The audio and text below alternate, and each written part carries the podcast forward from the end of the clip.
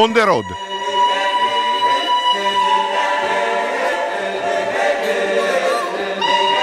Buongiorno, buongiorno da Claudio Agostoni, benvenuti a un nuovo appuntamento con eh, On the Road, On the Road che quest'oggi è a Sarajevo.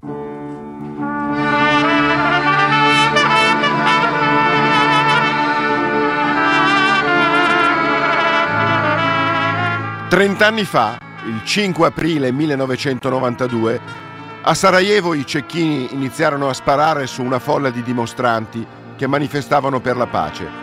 Cominciava l'assedio della città e una nuova guerra nel cuore dell'Europa. In Italia migliaia di persone si mobilitarono per dare il proprio sostegno alle vittime, portare aiuti, ospitare i profughi. La vittoria dei nazionalisti ha però lasciato una difficile eredità, cambiando profondamente il volto della Bosnia-Herzegovina e dell'Europa.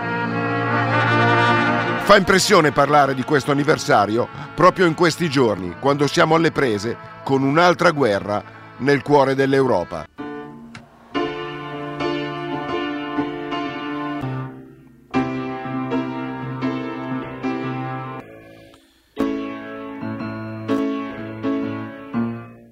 L'anniversario dell'assedio di Sarajevo coincide infatti con la feroce guerra scatenata da Putin, risvegliando gli spettri della barbara e sanguinaria guerra scatenata da Slobodan Milosevic e dal famigerato generale Ratko Mladic. Ieri non è mai stato così simile ad oggi. Si legge nella locandina di un evento che si è celebrato a Milano in occasione dell'anniversario. Ma spesso e volentieri, come ha scritto Leonardo Cohen sul Fatto Quotidiano, noi rimuoviamo ciò che è successo ieri e l'altro ieri. Memoria scomoda, quella dei conflitti di civiltà, delle carneficine in nome dell'etnia, le distruzioni vendicative delle secessioni, l'onnipotenza dei sovranismi, che esorcizziamo ogni volta, ripetendo come un mantra l'ipocrita appello mai più e invece sempre più. Vagliola dire oggi agli abitanti di Mariupol o a chi è scampato al massacro di Bucha che certe cose non dovevano più succedere.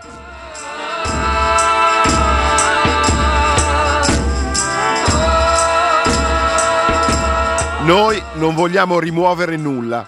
Quando gli ucraini bombardavano i separatisti del Donbass era una guerra e in quanto tale una cosa sbagliata i russi che invadono l'Ucraina è una guerra e in quanto tale una cosa sbagliata, perché le guerre come eredità inevitabilmente portano le Srebrenica e le Bucia.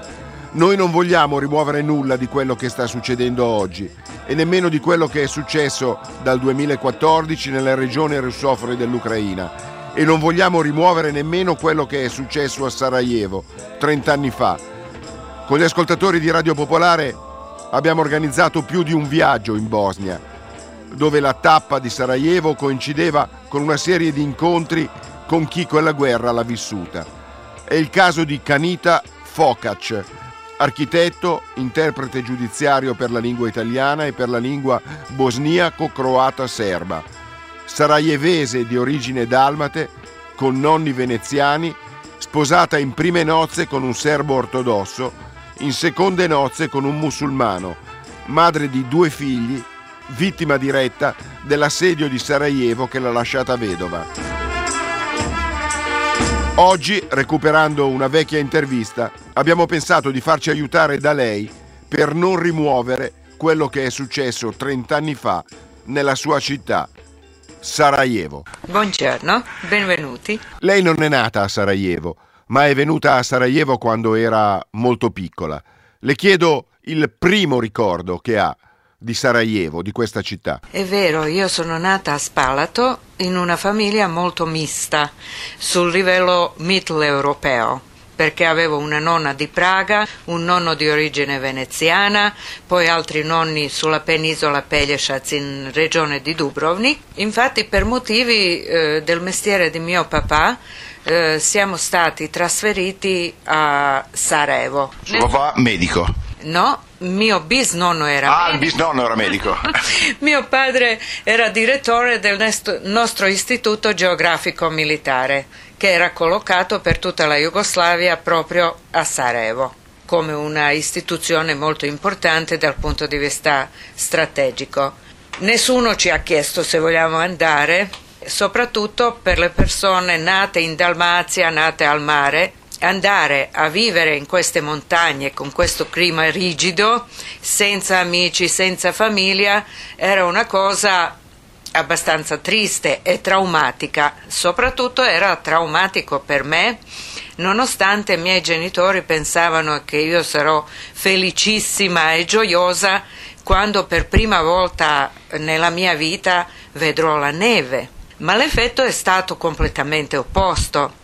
Io avevo esattamente tre anni perché al dice- eh, 7 dicembre io ho compiuto se- tre anni e i miei genitori si sono trasferiti nel febbraio dell'anno successivo a Sarajevo, dunque avevo tre anni e tre mesi.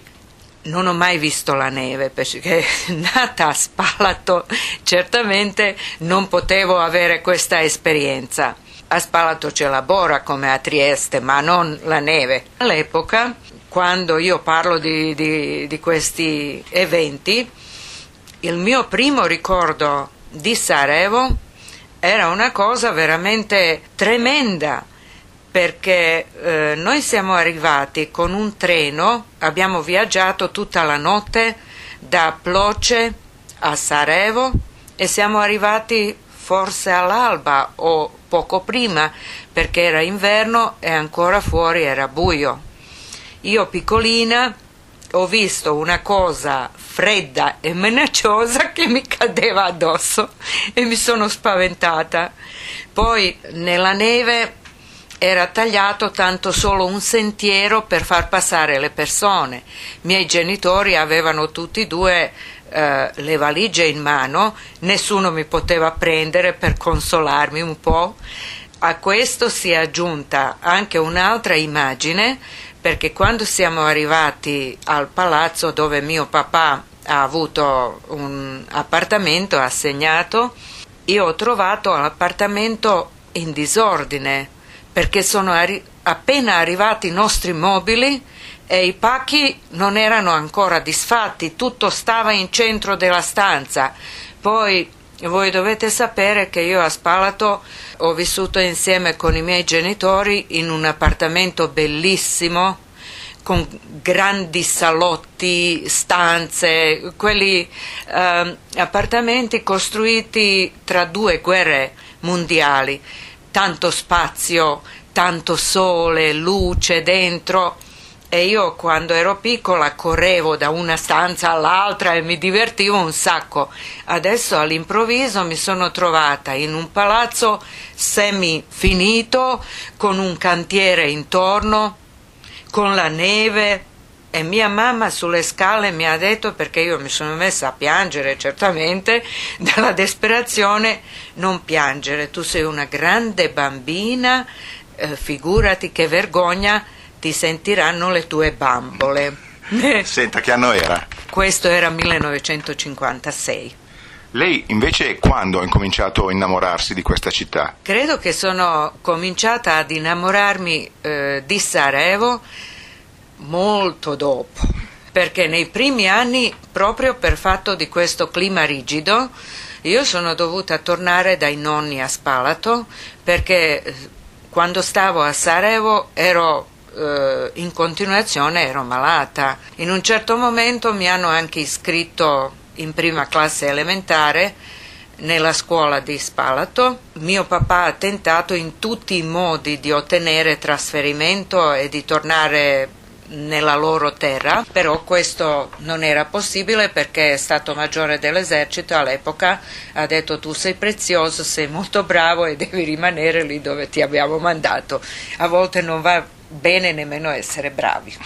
La mia vita era per un lungo periodo, quasi fino alla età di adolescenza, con un piede a Spalato e con un piede a Sarajevo.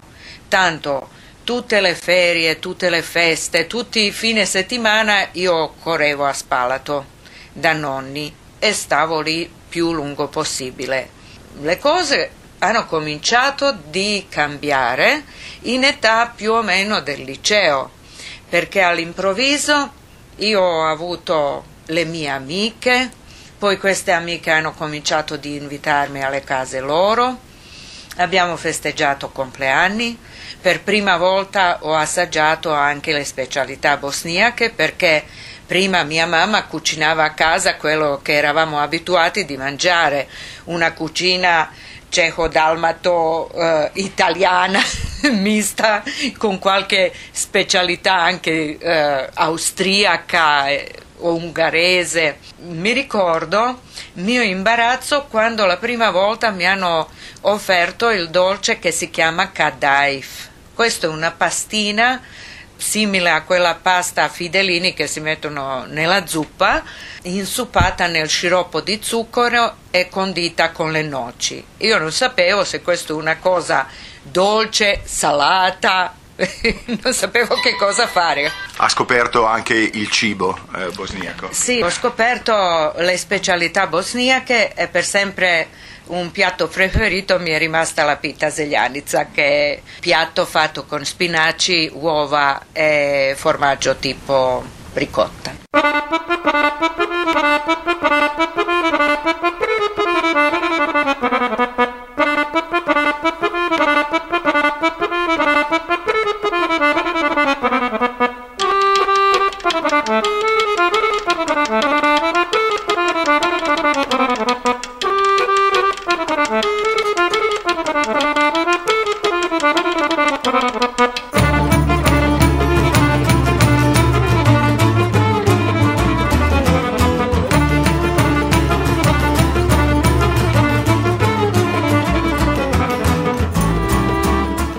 Scoccata la prima scintilla, l'innamoramento definitivo per eh, Canita Focac è arrivato grazie soprattutto alla vita culturale di una città come Sarajevo. Sì, certo, io a volte scherzando dico che mio papà non aveva figlio maschio per portarlo alle partite di calcio Così ancora a Spalato, mentre ero piccola, mi portava presso vari musei, perché Spalato è ricchissima con la storia, con musei archeologici. Io andavo sempre nei musei, poi anche qui a Sarajevo ho scoperto varie cose, ho scoperto la varietà della cultura come ho detto prima tramite i miei amici, poi ho conosciuto il mio futuro marito quando avevo 16 mm, anni e quando avevo 17 abbiamo cominciato di uscire un po' fuori.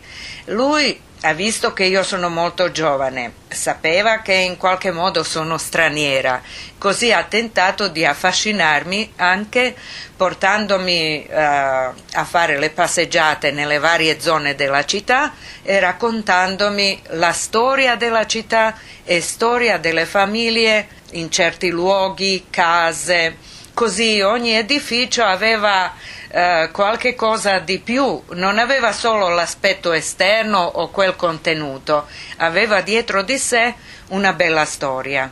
Eh, suo marito eh, è una delle vittime della guerra?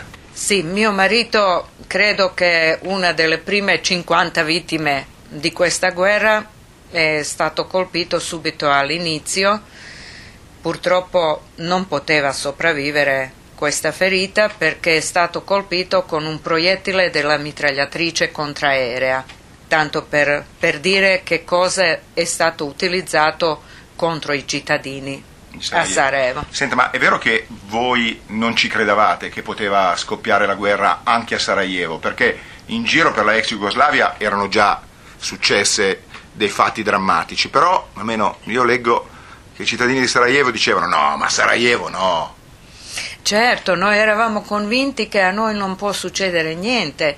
Prima perché per più di cinque secoli noi qui viviamo insieme quattro diverse culture, quattro diverse religioni e a volte sono talmente intrecciate che non si sa dove una termina e l'altra comincia. I vicini hanno preso uno uni dall'altri, anche i canti sono uguali, eh, i piatti che mangiamo sono uguali, parliamo tutti la stessa lingua e poi eh, soprattutto dopo della seconda guerra mondiale, ma anche prima, ancora nel periodo austro-ungarico e dopo la prima guerra mondiale, sono stati creati i matrimoni misti, che è un fenomeno eh, soprattutto caratteristica della città Sarajevo.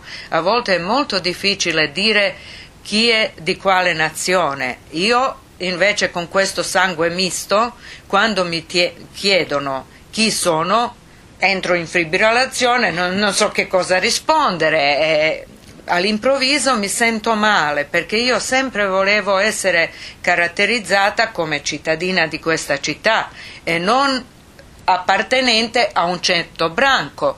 Poi anche io ho avuto un matrimonio misto. Io devo dire che ancora i miei antenati facevano matrimoni misti tra protestanti e cattolici, che forse nell'Ottocento era una cosa impensabile, però eh, io sono stata educata sempre così che bisogna guardare la persona, se questa persona è onesta, brava, buona, educata, se ha un rispetto Così mi hanno educato anche a me, mi hanno insegnato che devo conoscere le abitudini e le usanze degli altri per poter capire e rispettare. E solo rispettando gli altri posso rispettare se stessa.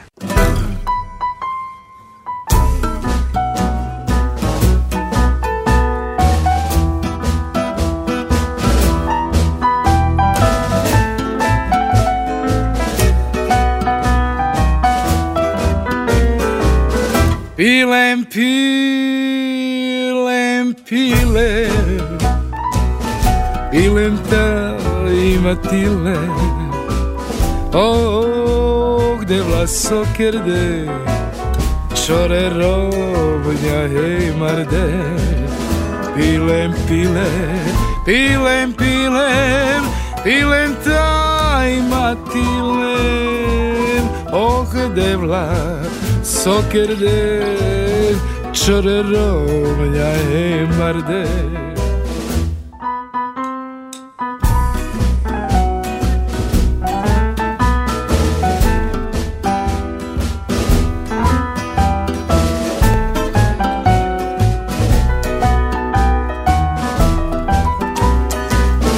نامرما رومیا আমার মা কালেয়া Oh, gde vlasoker den Čore romja e marde Na marma romeja Na marma kaleja Oh, gde vlasoker den Čore romja e marde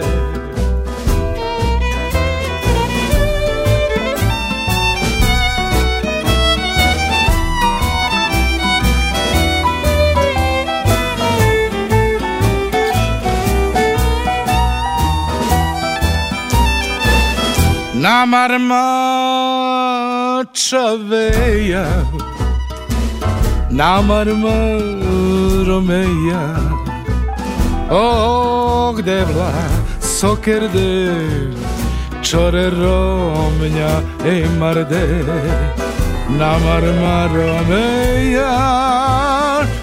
Na marmă Caleia Oh, gde vla sokirden Čore romja e marde.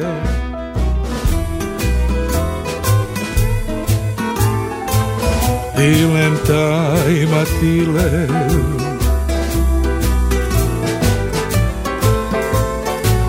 Pilem, pilem, pilem Ah, devla sokirden pilem, pilem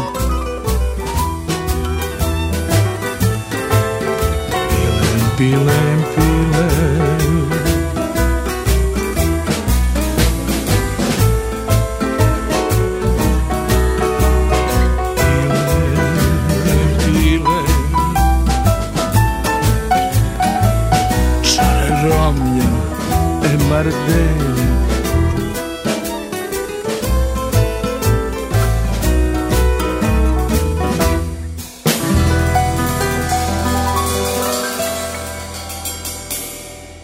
Continuiamo ad ascoltare Kanita Fokac, abitante di Sarajevo, presente in città durante gli anni dell'assedio, che ci parla ancora dell'importanza e del ruolo della cultura per i sarajevesi anche durante gli anni in cui erano sotto assedio. Per noi era indispensabile.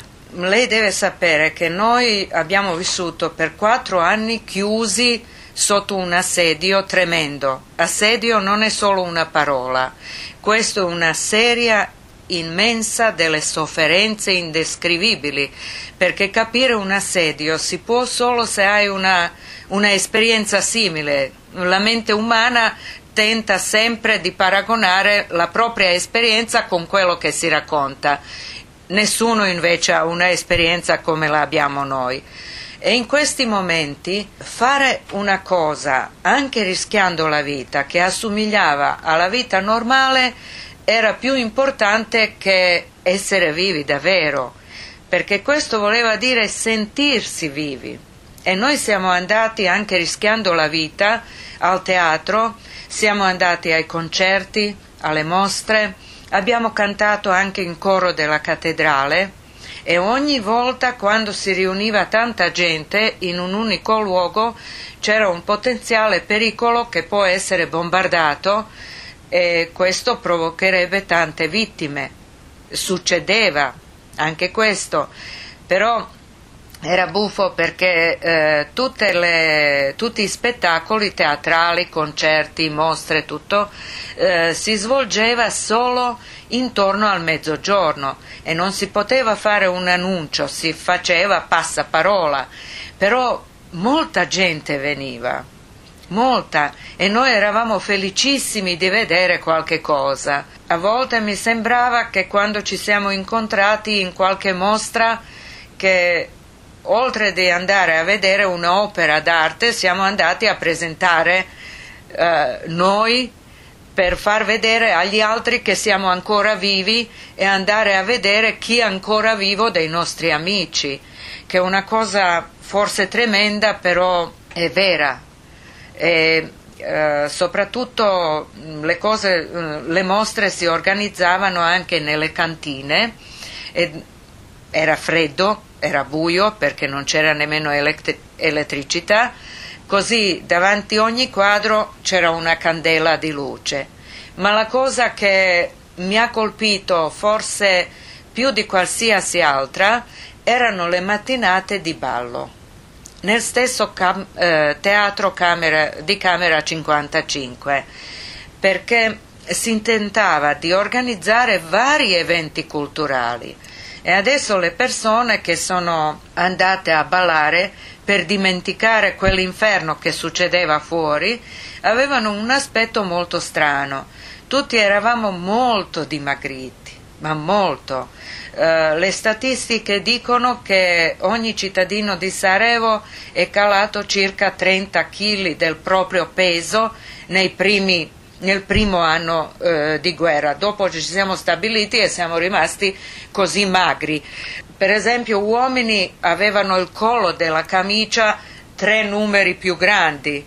Le donne forse tentavano di stringere un po' eh, i loro vestiti, chi era abile e bravo Come da cucire, però una cosa non si poteva riparare le scarpe. Le scarpe sono, eh, erano talmente consumate e brutte perché a Sarajevo non c'era nessun traffico, dappertutto si andava a, pie- a piedi e Sarajevo è una città collocata in una valle lungo il fiume, eh, schiacciata con le montagne intorno è lunga quasi 14 km, così la gente andava al lavoro o anche al teatro e dappertutto si andava a piedi, poi si correva anche davanti ai cecchini perché questo era uno dei più gravi pericoli oltre dei continui bombardamenti in città. Senta, eh, con la guerra è cambiata anche la composizione sociale della città di Sarajevo. Molti cittadini storici se ne sono andati, al loro posto sono arrivati eh, degli altri eh, che magari arrivavano dalla campagna. Questo ha cambiato un po' anche l'anima di Sarajevo adesso che la guerra è finita? Solo fino a un certo punto, perché eh, io dico sempre che uno dei più grandi danni eh, che ha subito Sarajevo ma anche le altre città in Bosnia è il cambiamento demografico.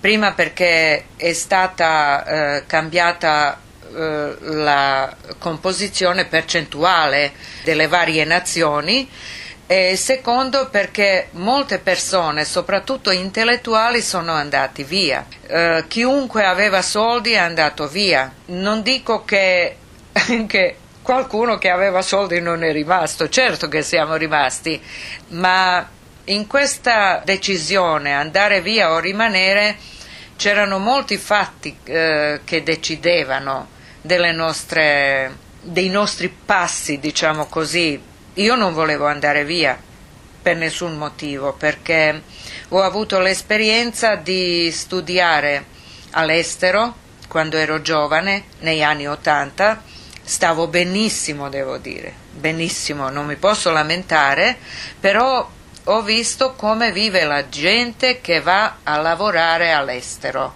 come vivono i loro figli e soprattutto io sono una donna molto orgogliosa, io non volevo andare in giro come una profuga perché mi sembrava una posizione umiliante. Non volevo lasciare la tomba di mio marito, non volevo lasciare i miei genitori. Uh, da quel punto di vista io pensavo che per i miei figli è meglio rimanere a Sarajevo circondati con quel poco di famiglia che avevamo con i vicini di casa, con... perché tutte persone un... che ti circondano danno un certo contributo alla educazione dei, dei figli e penso che loro sono cresciuti come persone emotivamente e mentalmente sane nonostante abbiamo rischiato enorme, però non hanno pensato tutti così. A me dispiace perché molti scrittori sono andati via da Sarajevo, molti ingegneri, medici, cantanti, musicisti. Sarajevo prima della guerra era famoso perché aveva per esempio una scuola di musica rock molto famosa eh, sul livello di tutta Jugoslavia ma anche oltre. Poi anche la nostra scuola di film ha dato i nomi molto importanti, la letteratura, poesia, anche in Italia tutti conoscono Iset Sarajlic e i suoi bellissimi versi, ma io non, non penso che Sarajevo ha perso completamente il suo carattere perché vi dico una cosa, eh, Sarajevo ancora ha mantenuto una certa aria multietnica, quella che avevamo prima, non è una retorica, ma le posso dare un esempio. Mm, questo inverno una persona qui vicino è caduta per terra. Tutti sono corsi di aiutare, nessuno ha chiesto di che nazione sei per avvicinarsi. Tutti hanno chiesto che cosa, che cosa ti è successo, come ti possiamo aiutare. Credo che questo è vero spirito di Sarajevo.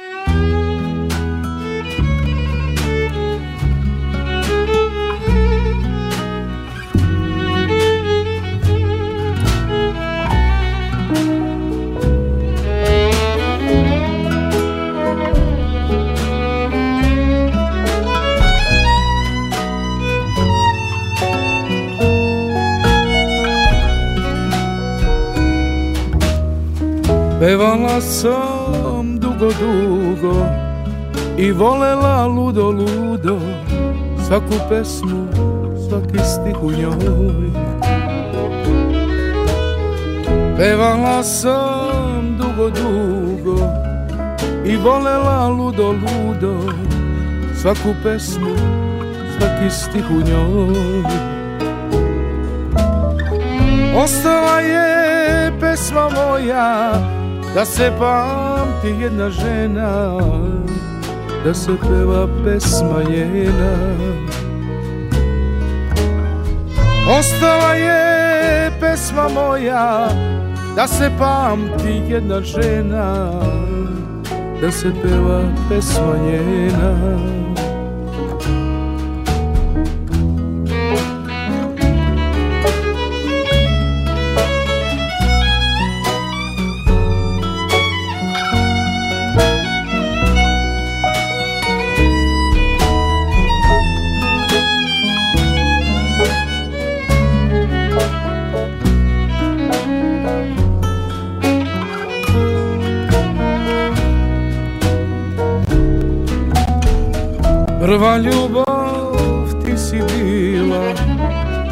moja najmilija Prva ljubav ceo život moj. Mnogo sam ti pesmo dala Al mi nisi rekla hvala. Pesmo moja o živote moj. Ostala je pesma moja Da se pamti jedna žena Da se peva pesma njena. Ostala je pesma moja Da se pamti jedna žena Da se peva pesma njena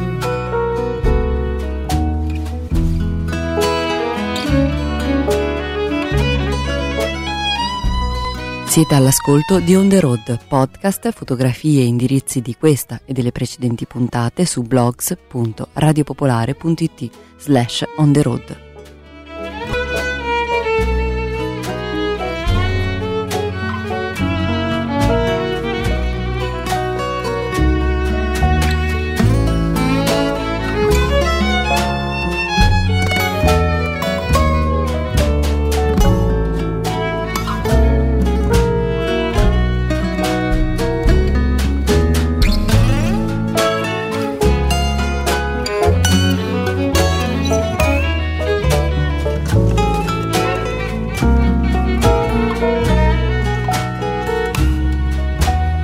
Deco moja ostavljala Moju pesmu na čuvanje Da čuvate, da je pevate.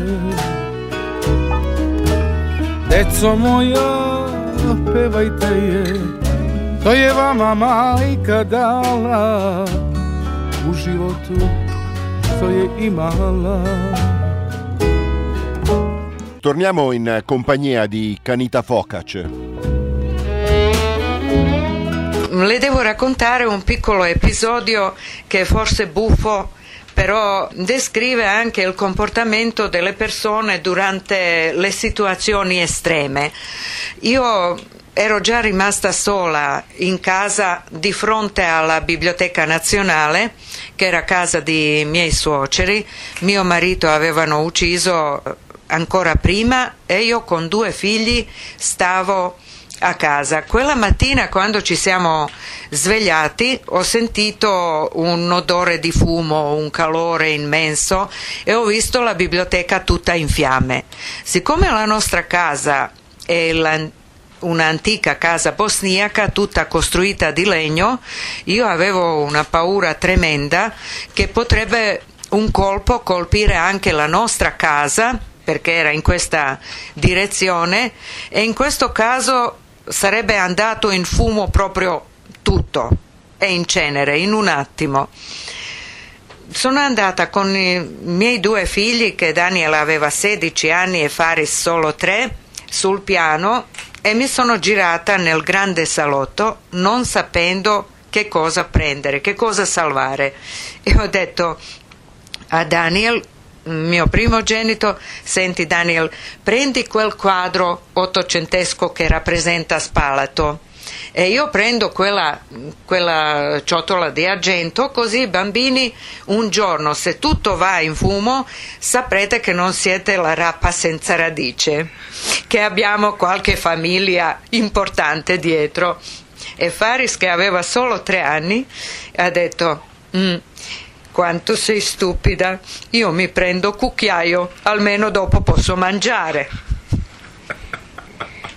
Questo mi ha proprio svegliata perché non sono andata a prendere i documenti, una cosa importante, non so, la borsa, soldi, soldi non c'erano più, ma, ma, qualsiasi altro valore, solo sono corsa di salvare un quadro un di quadro. spalato. L'aneddoto che ci ha appena raccontato Canita, come avete sentito, si è svolto proprio il giorno dell'incendio alla biblioteca di Sarajevo. Vittorio Mantovani ci parla di un libro che ci consente di eh, conoscere più approfonditamente la storia di questa biblioteca. Dei dieci eventi memorabili del Novecento scelti dal giornalista polacco Konstanty Gebert e raccolti in questo libro per raccontare il XX secolo, quello che mi sembra più emblematico è la triste storia della biblioteca di Sarajevo. Alle 10 di sera del 25 agosto 1992 un proiettile incendiario serbo colpì un angolo dello storico edificio. La guerra infuriava in Jugoslavia da due anni e da cinque mesi in Bosnia. Non c'è dubbio, scrive Gebert, che i serbi sparassero intenzionalmente sui palazzi destinati alla diffusione della cultura, anche se colpire deliberatamente biblioteche, musei e monumenti architettonici non utilizzati a scopi militari è un crimine di guerra sanzionato dalle convenzioni dell'AIA e di Ginevra. Quando le fiamme avvolsero il tetto della biblioteca, i cecchini che sparavano dalle colline raddoppiarono il fuoco intorno all'edificio, impedendo alla gente di portare soccorsi che peraltro si sarebbero rivelati quasi inutili perché quel giorno a Sarajevo mancava l'acqua. Così uomini che forse non avevano mai letto un libro mandarono in fumo quasi un milione e mezzo di volumi, tra i quali antichi manoscritti, annate di riviste e altri preziosi documenti. La biblioteca bruciata diventò il simbolo della città assediata e il grande violoncellista Vedran Smailovic suonò il requiem di Mozart tra le rovine. La foto dell'artista in farfallino e frac, seduto col viso tra le mani sui resti carbonizzati dell'edificio, diventò un'icona del martirio di Sarajevo, che Gebert, nel suo affresco, mette accanto ad altri momenti decisivi della storia, come i gas usati per la prima volta a Ypres, l'assedio di Leningrado o la rivoluzione dei garofani di Lisbona. Ma nell'incendio della grande biblioteca bruciò l'anima della città. Nel suo libro Le Marlboro di Sarajevo, Milienko Jergovic racconta ciò che vide. Se il fuoco è lento e pigro, scrive, significa che brucia una casa di povera gente. Se scoppia un'enorme palla di fuoco blu, vuol dire che è bruciato un loft elegante foderato di boiserie. Se il fuoco arde a lungo, le fiamme vengono dalla casa di un ricco piena di pesanti mobili antichi. Ma se la fiamma esplode all'improvviso, selvaggia e indomabile, e sparisce ancora più in fretta, lasciando che il vento sparga fiocchi di cenere su tutta la città, significa che è bruciata una biblioteca. Quello della Biblioteca Nazionale di Sarajevo sarà ricordato come l'incendio di tutti i tempi. È accaduto con un fischio e un'esplosione, forse proprio nel giorno in cui tu leggi questa pagina. Accarezza dolcemente i tuoi libri, caro sconosciuto, e ricorda che sono cenere. Constanty Gebert, Un secolo in dieci giorni, dieci eventi memorabili del Novecento europeo, Feltrinelli, 300 pagine, 20 euro.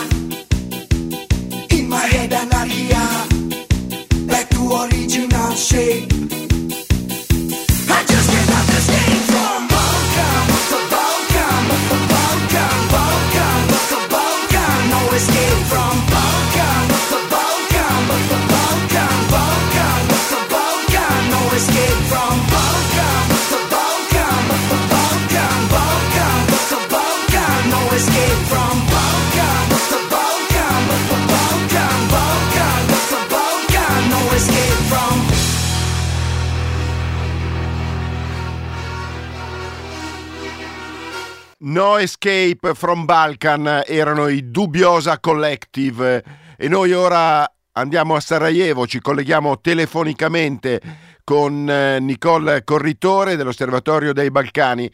Nicole, buongiorno. Buongiorno a tutti e a tutti quanti, eh, mi scuso per il caos che sentite di sottofondo, ma io sono in questo momento in un luogo che amo tantissimo di Sarajevo, e cioè Avlia, che è un posticino che frequento dagli anni 90, subito dopo il conflitto, e che vi consiglio di venire e trovare quando verrete a Sarajevo. Noi ti abbiamo disturbato perché eh, dopo aver ascoltato questa lunga chiacchierata con Canita, registrato però eh, parecchi anni fa, volevamo una cartolina sulla Sarajevo odierna. Venire a Sarajevo è sempre una sorpresa. Venire a Sarajevo è un po' come quando scendete da un monte, arrivate alla costa e vedete lo sconfinato mare aperto, ecco, quindi ti apre l'anima. Con tempo Sarajevo è stata ricostruita, eh, sono stati spesi milioni e milioni di euro, però Sarajevo, a Sarajevo non solo, ma in tutta la Bosnia e Herzegovina, come dicono molti, in realtà la guerra non è mai finita, quindi non sono 30 anni dalla guerra, ma sono 30 anni di guerra che è proseguita con altri mezzi. La vita qui, l'atmosfera anche, prosegue normalmente, eh, è un po' in superficie. Non, non si colgono quelle che, sono, quelle che, sono, invece le preoccupazioni che abbiamo letto sulla stampa italiana nelle ultime Mm. settimane, quindi sono riapparsi i titoli, eh, i Balcani, la polveriera, eh, il rischio di guerra. Sotto sotto, in effetti, però la tensione si sente, paure serpeggiano, eh, anche visto quello che sta accadendo in Ucraina e, e i collegamenti che ci sono politici ed economici tra Putin eh, e la parte serbo-bosniaca di questo paese e Dodik. Il senso della puntata di quest'oggi di On the Road, eh, come abbiamo detto all'inizio, è che non vogliamo rimuovere nulla di quello che eh, è successo. Ora siamo tutti focalizzati sulla guerra in Ucraina, di guerre ce ne sono state altre, ce ne sono contemporaneamente altre e tu ci stai dicendo che sostanzialmente lì la situazione continua ad essere una situazione con tutta una serie di criticità. Criticità che in realtà eh, derivano proprio da come è stato chiuso quel conflitto, con un accordo che ha decretato la divisione etno-nazionale di questo paese ed è quella divisione etno-nazionale del paese su cui si basa la Costituzione della Bosnia-Herzegovina che questo paese continua a non funzionare.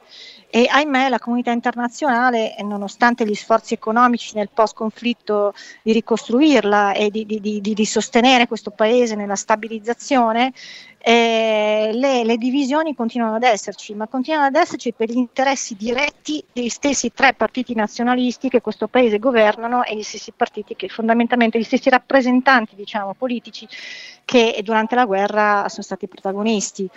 E, e questo paese poi paga anche oltretutto il fatto che eh, economicamente no- cioè non ha dato la possibilità anche alle nuove generazioni di poter restare qua e poter vivere eh, e, e- assicurarsi una vita degna. Un paese con un'altissima percentuale di disoccupazione, soprattutto tra i giovani tra i 18 e i 28 anni, eh, tant'è vero che si stima che almeno il 40% della popolazione di quest'età negli ultimi dieci anni ha abbandonato il paese per andare a vivere in altri paesi dell'Unione, ma anche, anche in altri continenti.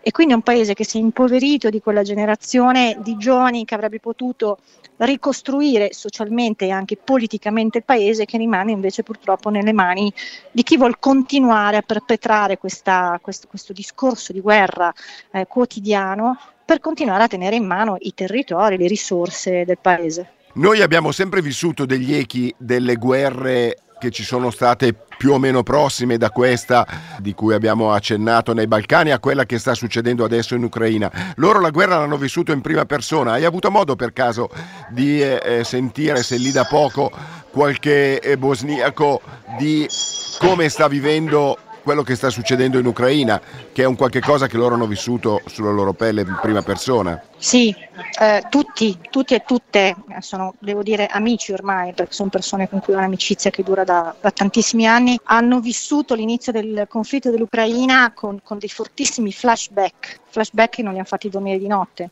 Ovviamente coloro che ah, si sono fatti tutto l'assedio e che sono rimasti qua, chi eh, nella città assediata da civile, chi sui fronti di guerra. Quindi assolutamente chi invece la guerra non l'ha vissuta eh, perché è nato dopo, soffre ovviamente dell'atmosfera invece di, di, di, paura e di tensione delle generazioni più vecchie. Detto questo, però, eh, al di là molto sui nostri giornali si è detto, si sono fatti paralleli e similitudini tra il conflitto ucraino e quello bosniaco, direi, se posso dire, forse in, in tre modi ci sono delle similitudini, cioè uno l'incredulità, l'incredulità dei cittadini e delle cittadine che da un giorno all'altro, tra il 5 e il 6 aprile del 92, si sono ritrovati in guerra. Il giorno prima andavano a scuola, lavoravano, andavano a concerti musica, si ritrovavano con gli amici per strada a fumare o a chiacchierare e il giorno dopo si ritrovavano sotto le granate e i colpi dei cecchini. E poi il, il diventare profughi, cambiare, mi diceva un'amica appunto,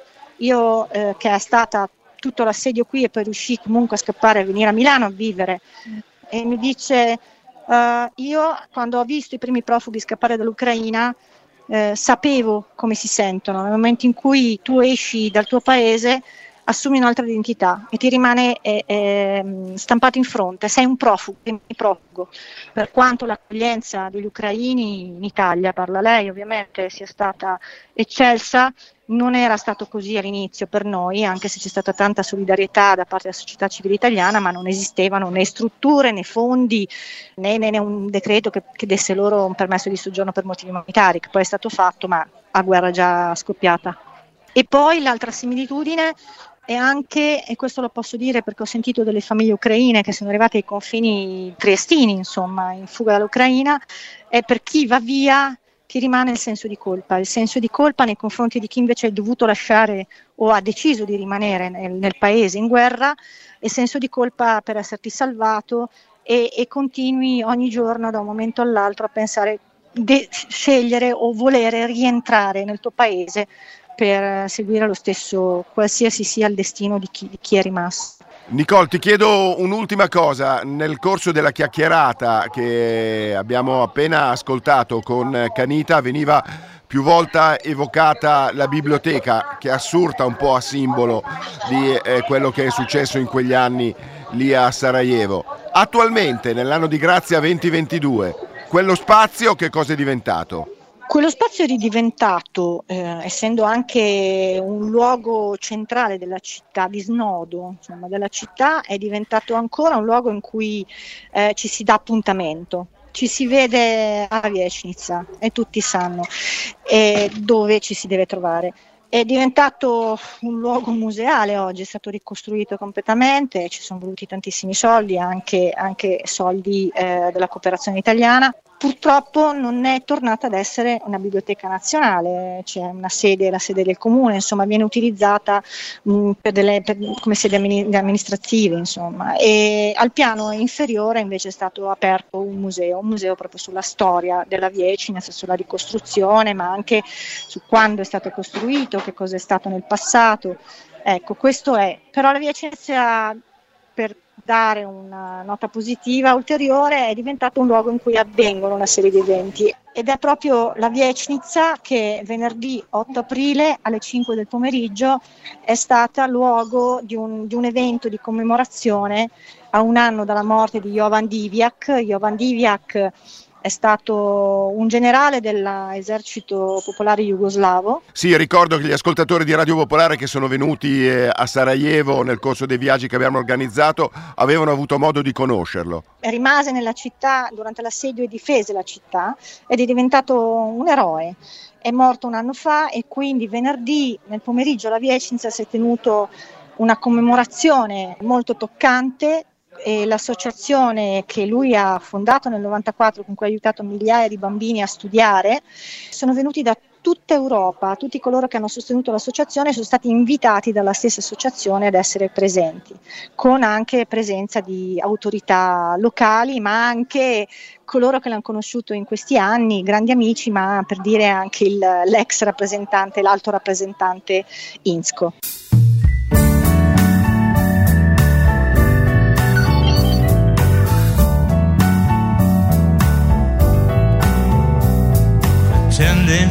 Life is not in ruins. Pretending I'm not depressed. Pretending I left it all behind. Pretending most of the time. Just pretending. E siamo arrivati al capolinea anche per quest'oggi. Un grazie a Nicola, a Vittorio Mantovani, ma soprattutto alla mitica Canita. Qualcuno mi ha chiesto chi era l'interprete delle splendide ballate jazz rom, chiamiamole così, era la leggendaria Liliana Butler. Tutto il resto delle fotografie, il podcast eh, e un testo lo trovate come sempre sul blog della nostra trasmissione che è come sempre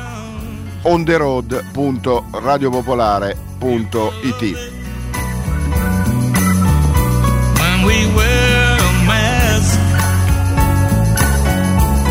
Oh, Vi lascio con questo Van Morrison fresco di pacca appena uscito What's eh, It Gonna Take? Ci sentiamo domenica prossima con un altro viaggio un abbraccio da Claudio Agostoni